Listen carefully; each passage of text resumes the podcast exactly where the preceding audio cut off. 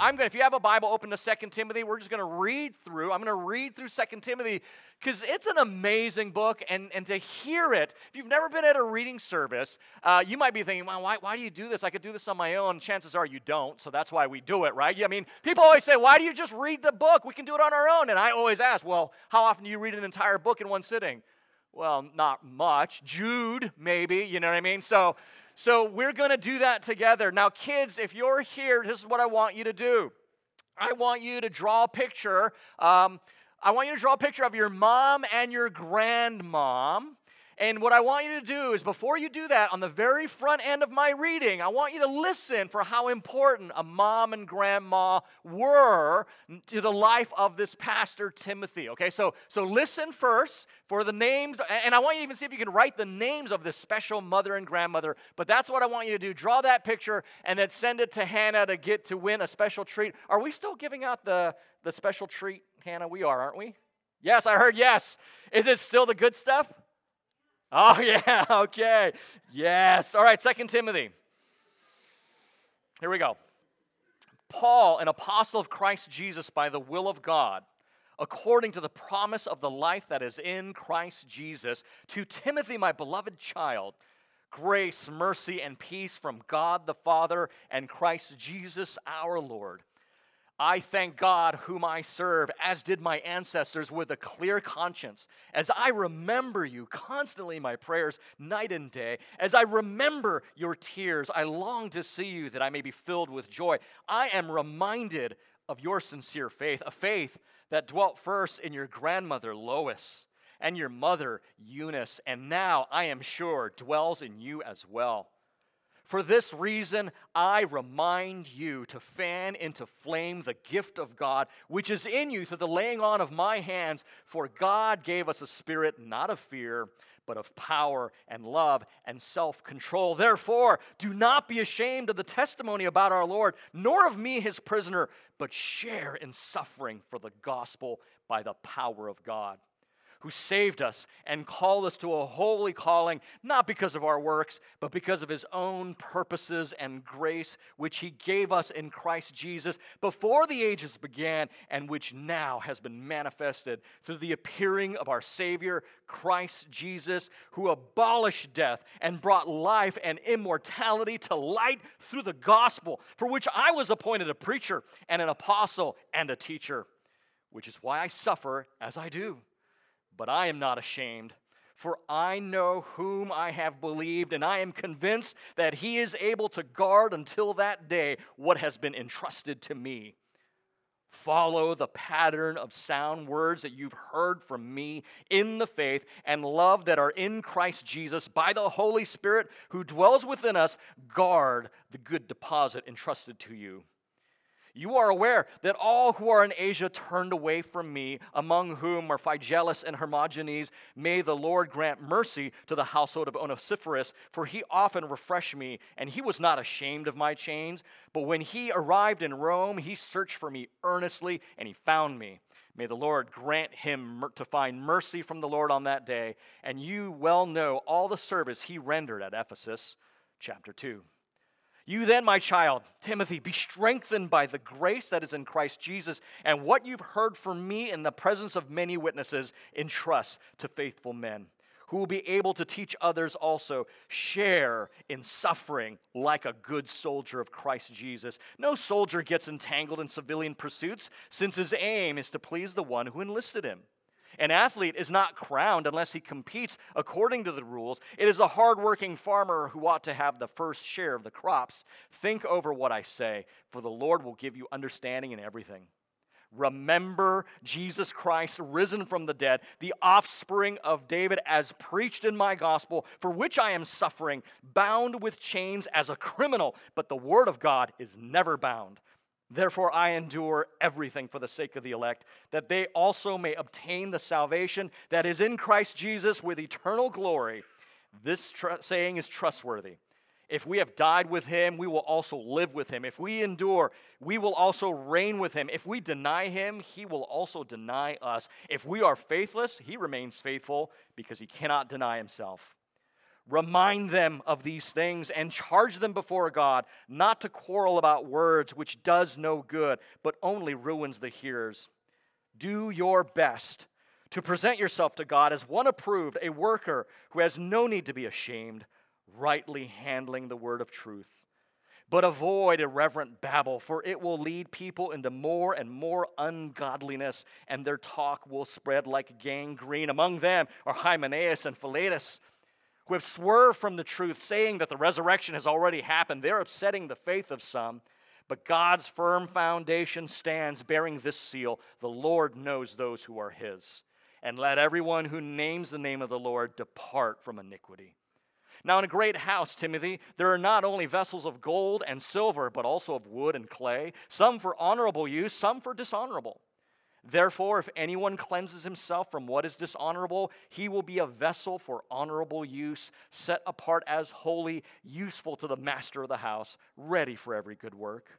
So flee youthful passions and pursue righteousness, faith, love, and peace, along with those who call on the Lord from a pure heart. Have nothing to do with foolish, ignorant controversies.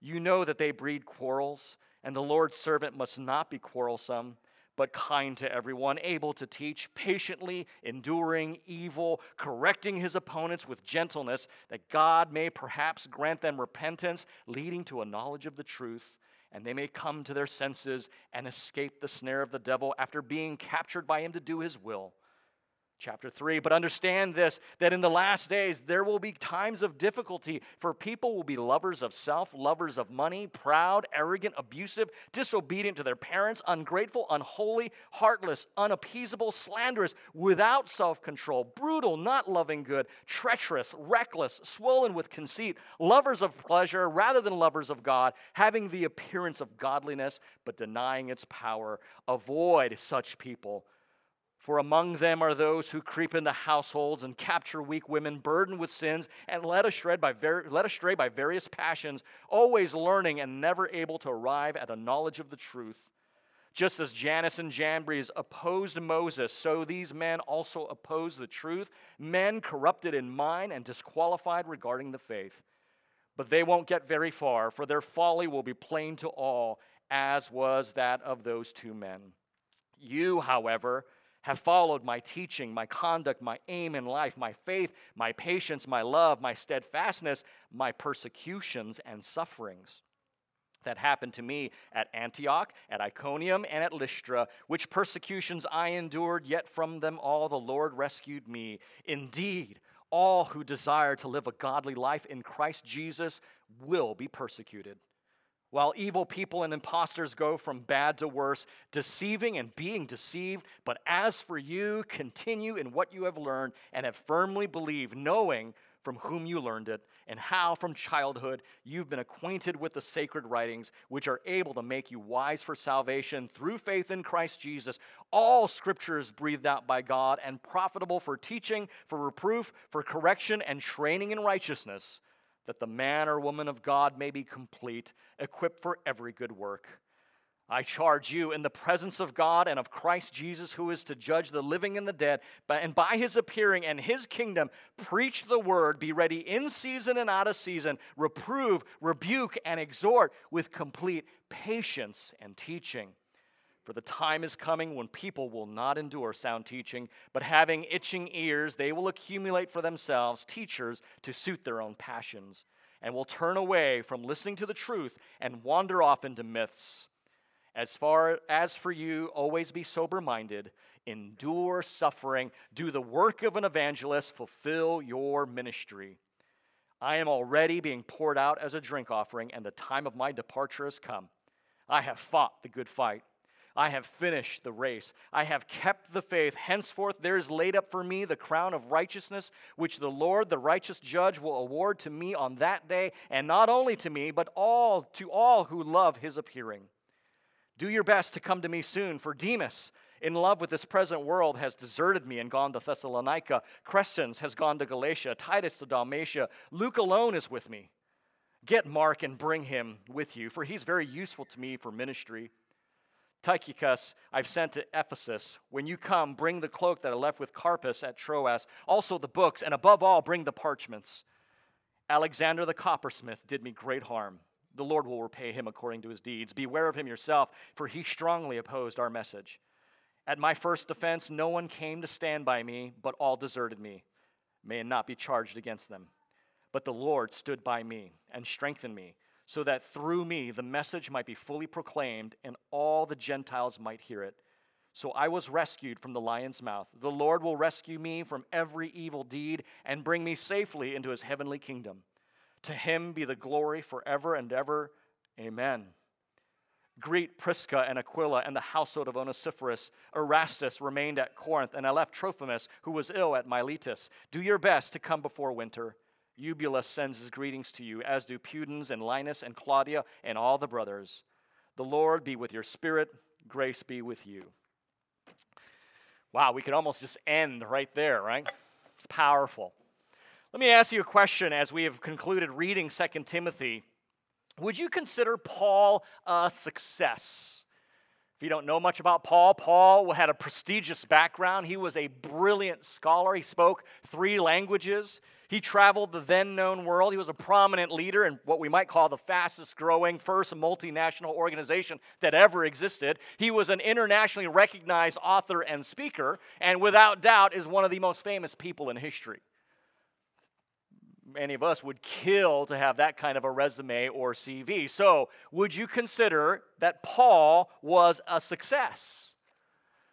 Yeah, some of you, someone said yes, and, and, and most of you want to say yes, but if you're honest, you kind of go, I don't know, because you know, just shortly after Paul wrote Second Timothy, the last letter he ever wrote of the New Testament, the Roman government removed his head from his shoulders. Paul spent much of his life hunted by his own countrymen, imprisoned, and finally executed.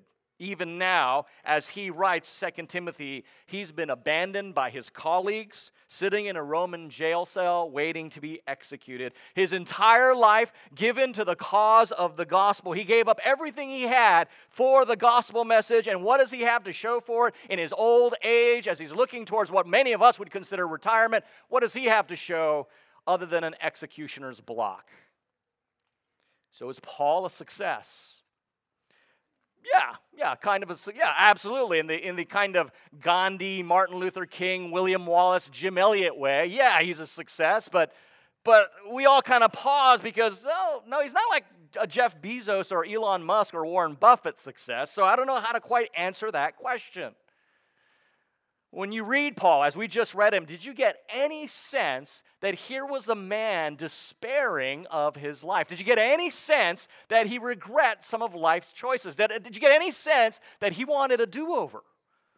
No. Not, not, as a matter of fact, it was the opposite. At the very end of the book, he says, I have fought the fight, I finish the race, I have kept the faith. And now there is waiting for me a crown of righteousness that the Lord, the righteous judge, will give to me. And not just to me, to all those who loved his appearing. What confidence! What assurance! Very unlike some of the people our society instantaneously call a success. At the end of his nearly 600 page biography of Steve Jobs, Walter Isaacson uh, records a conversation that Steve Jobs, the founder of Apple, had with him just a few days before he died of cancer. This is what Steve Jobs has said I'm about 50 uh, 50 on believing in God. For most of my life, I, I felt there must be more to our existence than meets the eye. Jobs admitted that he might be overestimating his odds because he really wants to believe in an afterlife. He goes on to quote Jobs It's strange to think you accumulate all this experience and maybe a little wisdom, and it just goes away. So I really want to believe that something survives. Isaacson says Jobs fell silent for a long period. On the other hand, perhaps it's like an on off switch click, and you're gone. Jobs paused again. Maybe that's why I never like to put on off switches on my Apple devices. It's hard to deny by certain standards that Steve Jobs was a success, was I mean he built Apple. How many of you have one of his products in your pocket or purse right now? But in the final analysis, was he successful? Who sounds more successful as they face the ultimate human trial? Paul the Apostle to the Gentiles or Steve Jobs, the creator of the iPhone? Who sounds like they saw life's priorities correctly? I've entitled our sermon series in 2 Timothy Upside Down Success, Service, and Suffering because I think we have some things upside down. And I think it's not just us, I think Timothy had some things upside down. I certainly think our understanding of success is upside down, I, our understanding of service and suffering is upside down.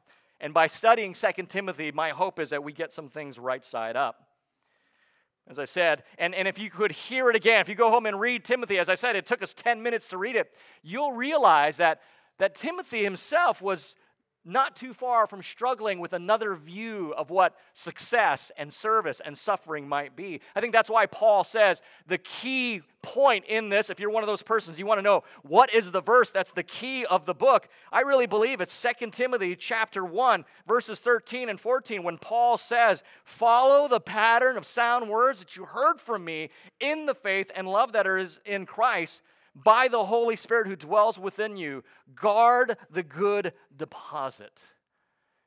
You see, I think misunderstanding a, a, a gospel centered life, I think misunderstanding what a gospel centered church, I think those temptations were there just as much in Timothy's time as they are in our time to change our definitions of success to fit more what we want them to be than more than what they really are.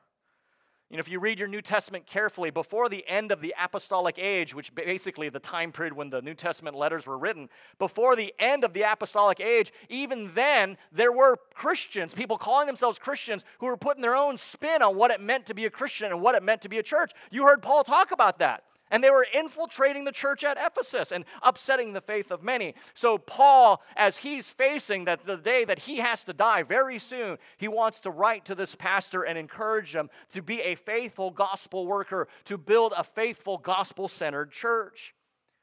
So, what we have in Second Timothy, what this letter is, in a sense, is the seasoned apostle writing to a pastor about how to live his life and how to lead a church. So these words certainly have a direct bearing on the pastoral staff at this church, but you might be tempted to think, well, then why, why do the rest of us have to know about it? Because there is some application to you as well. Second Timothy applies to any of you if you have any kind of gospel influence or gospel teaching influence in your life or a ministry of some sort. Second Timothy will help you understand the kind of man or the kind of men who should be leading churches. And that's really important because the kind of men who lead churches shape the kind of churches you will have. What kind of church do you want for your kids? What kind of church do you want for your family? What kind of church do you want for yourself? Do you want a church that's defined by what the Bible says is success or but what the world says is success? They are not always the same.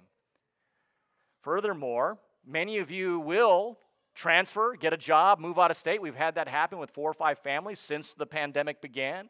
You will have to find a new church. Do you know what it is that you are going to look for in that church or in that pastor? Second Timothy will help you figure it out. I can't tell you, just about every week I ask the same question. I ask people what they're looking for in a church, and typically what I hear isn't much more different than what you'd look for in a gym. I say, hey, what are you looking for in a church? Oh, we're looking for friendly people, good music, great programs, and a nice facility. Well, that's LA Fitness. So let me ask you again what are you looking for in a church? Friends, if, if your criteria to find a church is not much different than the criteria you use to find a gym, something's wrong right? Second Timothy will help you understand what you should be looking for. Another reason this is an important book one day you may be in charge of finding a pastor or an elder for this church, or a pastor or an elder for another church. If you don't choose correctly, you could be subjecting yourself and your church to years of misery. If you do right, you could have God's blessing upon you. Second Timothy will help you figure that out. I'll never forget when I was candidating to be the pastor here a little over five years ago. We were at Don and Kathy's house for one of these socials, and everyone's trying to be really gracious and kind to this young younger guy considering to be the pastor here. And so they were being generous with me, throwing some softballs, and everyone likes a softball at a job interview. And then is, is Lynn Purrington here? Is she here? Good, she's not. Okay, so as we're sitting there, everyone's being nice, giving me some good, easy ones to hit it, you know, get on second base or whatever, but not Lynn. She like winds up and boom, 100 miles right into the strike zone. And, and the tone that changed the whole dynamic. She says, Well, this is all well and nice, but we don't know what you believe about Jesus, his person, his work, or the gospel. Can you get into that some? I thought, this is good. That's the right kind of question. So these are reasons we need to know about 2 Timothy. Furthermore, as we just read, as you heard, there are a lot of people involved in gospel work, not just the pastors or elders in a church. And those people make or can break what is happening. Did you hear all of these faithful workers that were co laboring with Paul and Timothy, Onesiphorus, Luke, Eubulus, Pudens, Linus, Claudia? And then did you also hear that there were people that were part of the work, but they were faithless? They had abandoned the gospel. Phygelus uh, Phygelus, Hermogenes, Hymenaeus, Philetus, Demas, Titus, we all have our part to play in whether or not a church stays gospel centered or not. And it won't happen abruptly, it happens in degrees. And so, Second Timothy is really important to know what is a gospel worker and what is a gospel church. Two points I'm going to make briefly. Um, so, we're going to now look at verses 1 through 7. We're just going to make two quick points. And that is this God's faithfulness in the past to ensure gospel work is the basis. That's point one. The second point is God's faithfulness in the past is the basis for our faithfulness in the present to ensure gospel work. So here, let me back that up again. We're going to see in those seven verses God's faithfulness in the past to ensure gospel work continues is the basis for our faithfulness in the present to make sure that gospel work continues. So open it up. If you're not, uh, sorry, I close it, so you're probably still open to Second Timothy. We're just going to look at those first few verses where T- Paul is writing to his young protege. And did you notice right out of the bat that Timothy has two distinct advantages? Timothy has two distinct advantages. Number one, he had the advantage of a believing household. His mother and his grandmother poured into young Timothy. We see that in verse 5. Not only did Timothy have the advantage of a godly mother and a godly grandmother, Timothy had the advantage of a godly mentor and Paul himself. We see that in verse 6. So Timothy, as a gospel worker, was truly blessed. From chapter 3, verse 15, we learn that from his childhood, imagine it was probably Lois or Eunice. We don't know about Timothy's dad. We know in chapter 16 of Acts that, uh, that he was a Greek, but that's it. He's not anywhere else in the record. So we can only assume when Paul's talking about Timothy from childhood knowing the sacred writings that it was Eunice or Lois, mom and grandma teaching their young son the word of God. You see, the Ephesian church, the church that, that Timothy uh, was now the pastor of, owed a, a, debt of gratitude to Eunice and Lois. And friends, I, I got to be honest, I wonder what church one what, at what time will owe a debt of gratitude to some of the women who are in our church because they are faithfully, sacrificially, consistently teaching the Word of God to their young boys? You see, the Ephesian church didn't even realize God's faithfulness to them, didn't even know what form it would take, didn't even realize that they needed it, but God was already blessing them through his faithfulness, working through Lois and Eunice, pouring out to young Timothy, who they didn't know one day would meet the Apostle Paul, who they didn't know would one day become the, the pastor of the church of Ephesus, Ephesus, one of the most powerful cities in antiquity, one of the most powerful churches in the New Testament. What a debt of gratitude those people owed to two women they probably never met or knew anything about until this letter came out.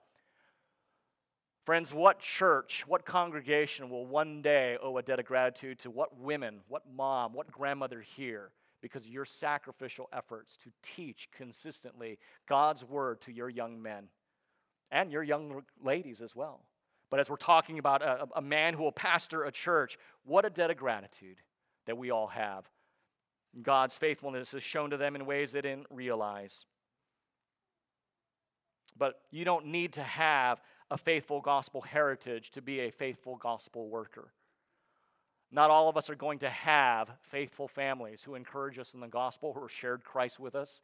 Not all of us are going to have that advantage of a mother or grandmother. Some of you have maybe the exact opposite. But you know what? That's okay. Because whether or not you had a faithful gospel heritage, you have the same elements that God has given to Timothy that he gives to you. We see in verse 2 grace, mercy, and peace. So if you don't have a faithful gospel heritage, that doesn't mean you can't be an effective gospel worker because what's available to you is the same grace, mercy, and peace that God gave to Timothy. And when you come down to it, you can do okay if you don't have a faithful gospel heritage, but you will not do okay if you don't have God's grace, mercy, and peace. It doesn't work the other way. But what we see is God's faithfulness being shown this way. And God's faithfulness is not merely shown toward individuals, God's faithfulness is seen in churches as well and through churches to their communities. If you look in the parking lot, um, this, this is our 50th anniversary of God's faithfulness to this congregation. But that faithfulness is not simply to us. Friends, you realize that God's faithfulness to us is also an example of God's faithfulness to this city as well through us? And I know, friends, the gospel work that goes out through this church, the, the discipling and caring for prisoners. Some of you serving as uh, court appointed special advocates in our foster care system for kids who really need someone to stand up for them those of you who are ministering and, and have a heart for the homeless in our, in our communities, the ministry of our preschool to so many families, not to mention the missionaries that come from our congregation that go out with the gospel and the work that expands through them, like the Pattons who are still with us. The discipling of neighbors and friends, the teaching of God's truth in so many different contexts. So, Paul reminds Timothy of God's faithfulness in the past. And did you notice, by the way, how often Paul says, remember? Just look at verses 3 through 6. How often Paul tells Timothy, I remember, I remember, I'm reminded. And now, on the basis of all that, Timothy, I remind you. Look at verse 6 there.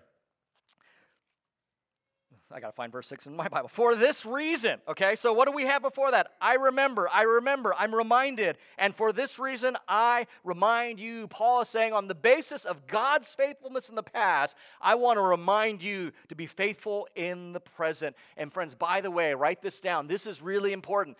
This is indicative of how God works. How, how we relate with Him by looking at what God has already done to understand what we should do in response. This is a really indic- this is a pattern we see all through scripture. Paul says, I'm remembering. I'm remembering what God does. I rem- I'm reminded of all of his faithfulness. And because of that, I want to remind you of this. Friends, let me put it this way if you are a Christian, there is nothing you could ask of God now that could be ever more important, more significant, more, more um, rock your world life transforming than what God has already done. So often we're praying for God to work, we're praying for God to move, but what I'm trying to make the case, and we see this here, is regard there's nothing you could ask for now that's more significant than what God has already done for you. Now, that doesn't mean what you ask or need is unimportant uh, or insignificant to Him, but what it does mean is that what you need now and I know some of you have some real needs to see the power of God in your life. What you need now finds its engine, finds its source in what He has already done. And that may have been abstract, so let me make it crystal clear. We are often asking God to intervene, to do something now. I need to see you in the area of my finances, in the area of my relationships. I need to see your power somehow now. And what I'm saying, as Paul is reminding Timothy, the power that we're asking for now is already been given to us in what he's already done. And I want to read some scriptures from Ephesians to show you that point. So keep your finger in 2 Timothy. Go to the left about several pages to Ephesians. And let me just read some choice passages. By the way, this is the letter to which church? This church, right? So Paul is, is coming at it in so many ways. Ephesians 1 3. Blessed be the God and Father of our Lord Jesus Christ. Why?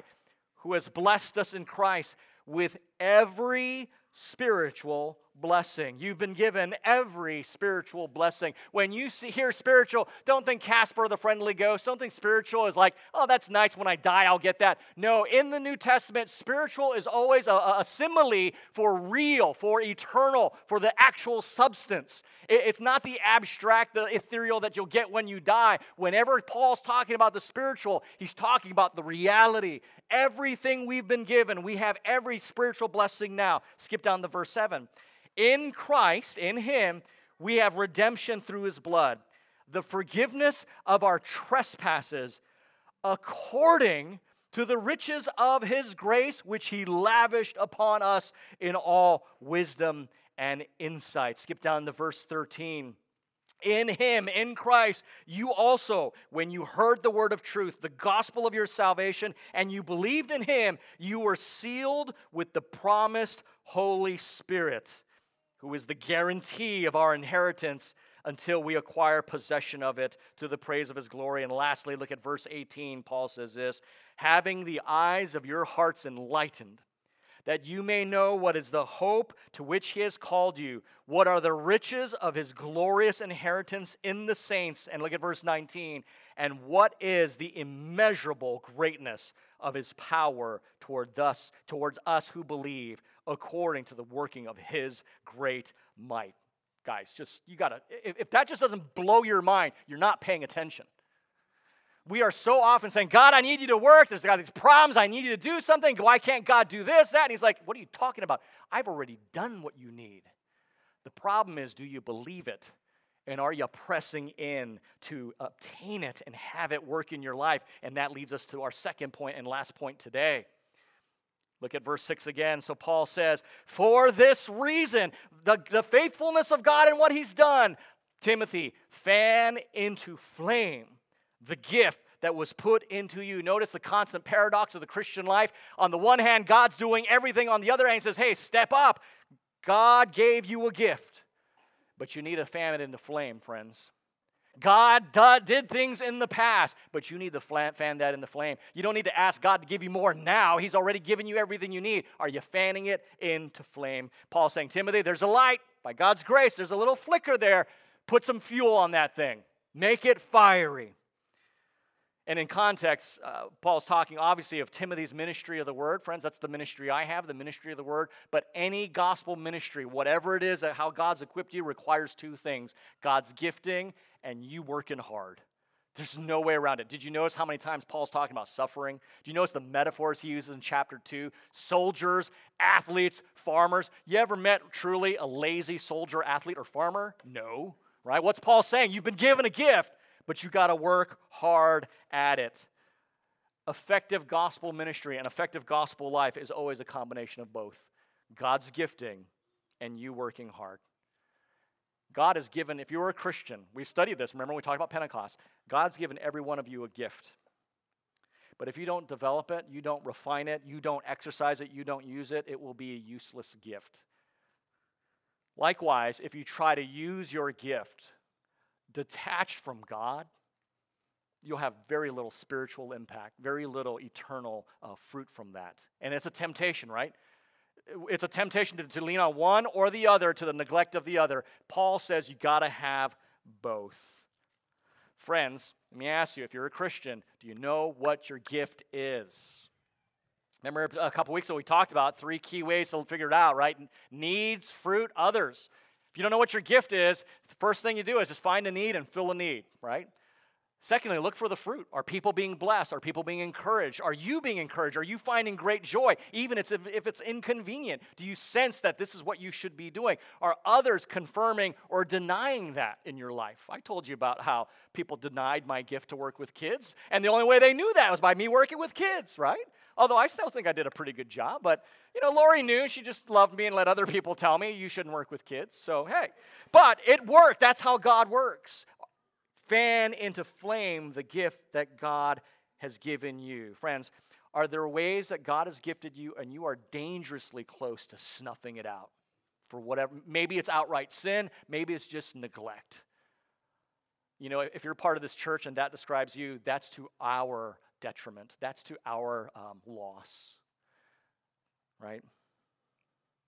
What are some ways that you can fan that flame into a bonfire? However little the gift might be, not all of us are gifted the same, but everyone has a gift. Fan that gift to flame. I was talking to a good friend of mine who's a pastor in Ohio, and we were all, uh, he was actually a kid in my youth group when I was a youth pastor at 19. And, and he, uh, of that youth group, three of us are now senior pastors. And Steve and I talked, and we had a good laugh. We says, "Man, God must be desperate if we three are now leading His church." And, and that's just, I mean, we, we were self deprecating that way, but we knew a lot more gifted people, a lot better at this kind of thing. But yet, God chose to use us three. Whatever your gift is, however small it might be, fan it into flame and see what God will do.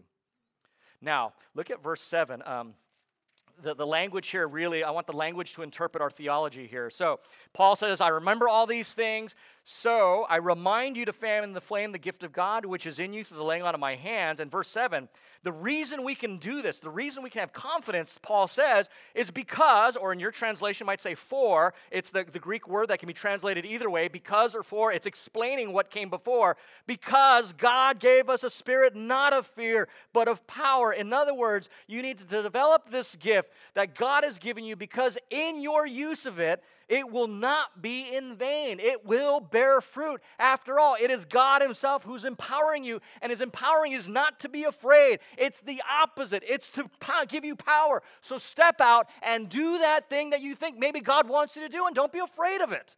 Just go for it, we would say. This is what God has called you to do. So go out and do it. So let's back up a second. This idea of success. It isn't about an easy, posh life. And even Timothy, and we'll see this as we study it, was tempted to follow other patterns of ministry. And Paul's saying, don't go that way. As a matter of fact, the idea of success in the gospel will include service and suffering. I mean, you just look at verse 8. The, the, the, very verse after he tells them to use his gifts, therefore don't be ashamed of me, but share in suffering. But Paul says, but God has not given you a spirit of fear, so don't worry about it. Don't sweat it. Rather, He's given you power to endure and thrive. That Greek word dunamis, we get the word dynamic from, we get the word dynamite. God has given you this power. You can do this, and He's given you love to be gracious and kind through this, and He's given you self control. And man, how important that is in a culture where everyone's lost control. You have that in Christ. Paul says, Don't be afraid, step out, do it. And as I said, the conclusion, we won't get into it. I'll leave this for next week, where Paul says, uh, you know, all this, therefore, don't be ashamed of the gospel. In fact, share in suffering for it, but not by your own willpower. Guys, don't hear me say, all right, we got to be Christians, and that means we got to suffer, so I'm going to do that.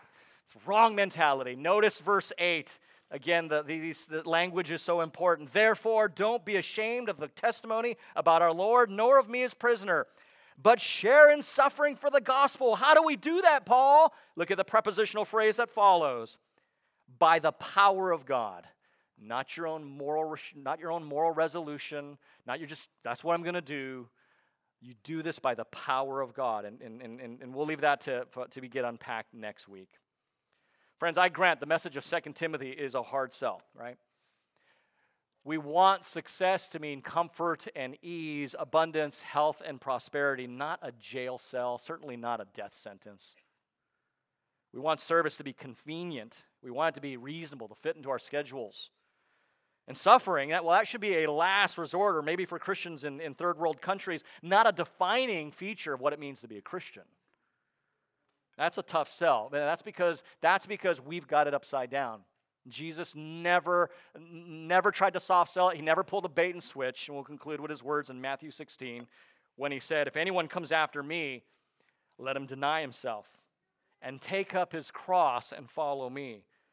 For whoever wants to save his life is going to lose it, but whoever loses his life for my sake will find it.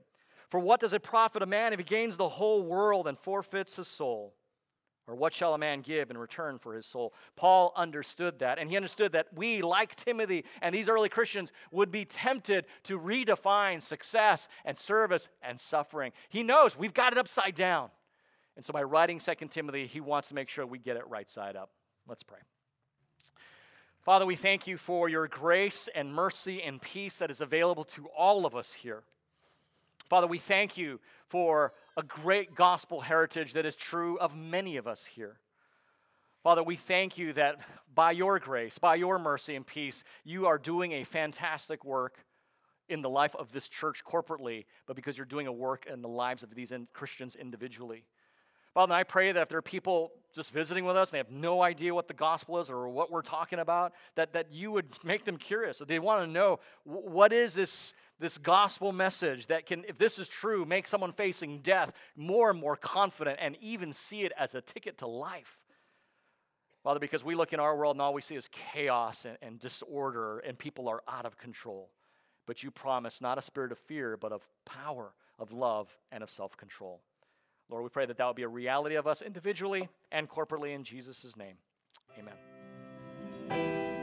Thanks for listening to this message from Christ Community Church of Laguna Hills.